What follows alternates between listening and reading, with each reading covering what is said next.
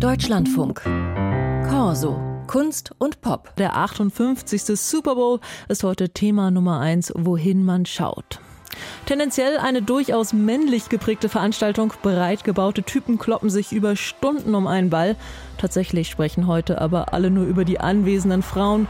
Ganz vorne mit dabei Alicia Keith, die in der Halftime-Show von Usher als Überraschungsgast für den Gänsehautmoment der Nacht sorgte.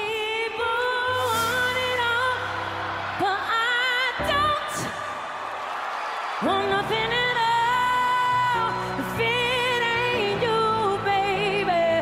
If I ain't got you, baby. Some people want diamond rings, some just want everything, but everything means nothing if I ain't got. Alicia Keys komplett in Rot an einem roten Flügel. Hat Ascha die Show gestohlen, heißt es heute in der Presse. Welche Dame sonst noch mehr Screentime als die anwesenden Herren bekommen hat, das hat mein Kollege Florian Brückner verfolgt. Hallo Florian. Hi. Wie hast du das gesehen? Hat sie tatsächlich Ascha die Show gestohlen? Also ich persönlich finde ja. Ascha hat auch eine sehr schöne Show abgeliefert. Ich meine, er ist 45 mittlerweile und hat getanzt, als wäre TikTok für ihn erfunden worden. Aber dann kam dieser Moment, als dann dieses rote Tuch gelüftet wurde und alle wussten, okay, jetzt kommt ein Surprise Act und dann hört man die Stimme von Alicia Keys und dann ist da wie so eine Welle, so Gänsehautwelle durchs Stadion gegangen und die hat auch mich auf meinem Sofa erwischt und ich finde schon, dass sie das eigentlich gewonnen hat. Ich habe jetzt noch mal kurz Gänsehaut bekommen. Die nächste Grande Dame des Abends war dann ganz klar Beyoncé. Sie hat den Super Bowl genutzt, um ihr neues Album anzukündigen. Wie hat sie das gemacht? Sehr clever hat sie das gemacht, nämlich in einem Werbespot drinne. Da ging es um irgendeinen Telekommunikationsanbieter eigentlich und hat sie einfach frech in dieser Werbung angekündigt, dass sie bald ein neues Album rausbringen wird. Und natürlich alles komplett getimt. Zeitgleich zu diesem Werbespot ist dann auf ihrer Website der Hinweis auf das neue Album erschienen und auch ein konkretes Datum, 29. März. Sie saß letzte Woche schon in so einem außergewöhnlichen Cowboy-Outfit bei den Grammys. Auch beim letzten Album hat das irgendwie schon eine Rolle gespielt und haben sich alle gefragt, was, was ist hier los? Hier ist doch was im Busch. Jetzt wird ein Schuh draus, einfach alles alles clever geplant und perfekt vermarktet. Der Super Bowl ist ja eh im Grunde genommen einfach eine der größten Marketingveranstaltungen des Jahres. Was kostet da nochmal so eine Werbeminute über 14 Millionen Dollar, oder? ja, das ist wirklich der teuerste TV-Slot, den es auf dieser Welt gibt. Ja. Gibt allerdings auch Aspekte, die man da schon sehr gut problematisieren kann und vielleicht sogar muss in dem Zusammenhang. Äh, beispielsweise das Pentagon zahlt 5 Millionen US-Dollar an die Liga, damit während der patriotisch gesungenen Nationalhymne eine gigantisch große US-Flagge auf dem Feld ausgerollt wird und natürlich pünktlich zum Schlussakkord Kampfjets über die Arena ballern und alle USA, USA.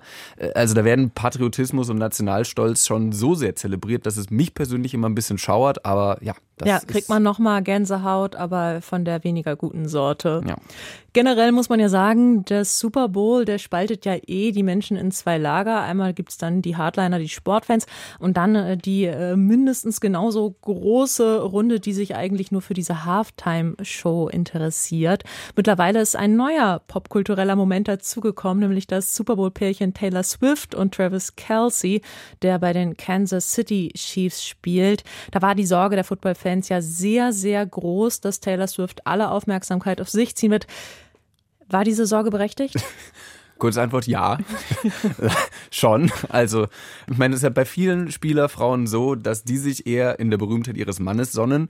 Taylor Swift dreht das ganze Game auf links und sagt, nee, die ganze NFL sonnt sich in meinem Glanz und so ist es auch. Also das ist das, worüber heute alle sprechen. Es gab vorher einfach nicht so viele Überschneidungen zwischen Taylor Swift-Fans, dem Swifty-Universum und Football. Jetzt eben schon und das zahlt vor allem auf die NFL ein. Die profitieren davon ganz enorm. Kleines Beispiel, die Trikotverkäufe von Travis Kelsey sind seit die beiden Paar sind um 400 Prozent nach oben gegangen. Jetzt gucken halt auch ganz viele Menschen Football, die sich davor wirklich überhaupt nicht dafür interessiert haben, einfach weil sie sehen wollen, wie Taylor süß in der Loge sitzt und äh, Travis beim Spielen zuschaut und mit seiner Mutti zusammen abfeiert. Ja, und sie bringt auch ihre Freundinnen mit. Ice Spice war mit dabei und die Gossip Girl Schauspielerin Blake Lively. Die sahen gemeinsam, finde ich, so ein bisschen aus wie die coolste Clique am College.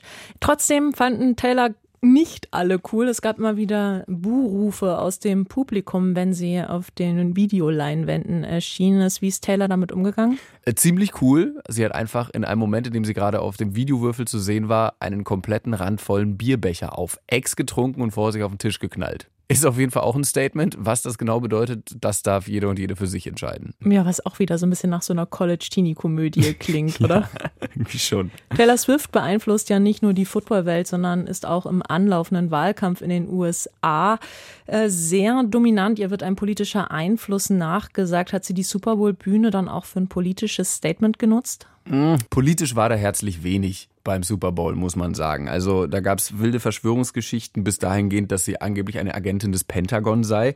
Sie war sehr oft im Bild, hat aber kein politisches Statement rausgehauen. Florian Brückner aus der Corso-Redaktion über den Super Bowl gestern Abend. Ein Abend, der definitiv eher den Super Frauen gehört hat. Vielen Dank fürs Gespräch.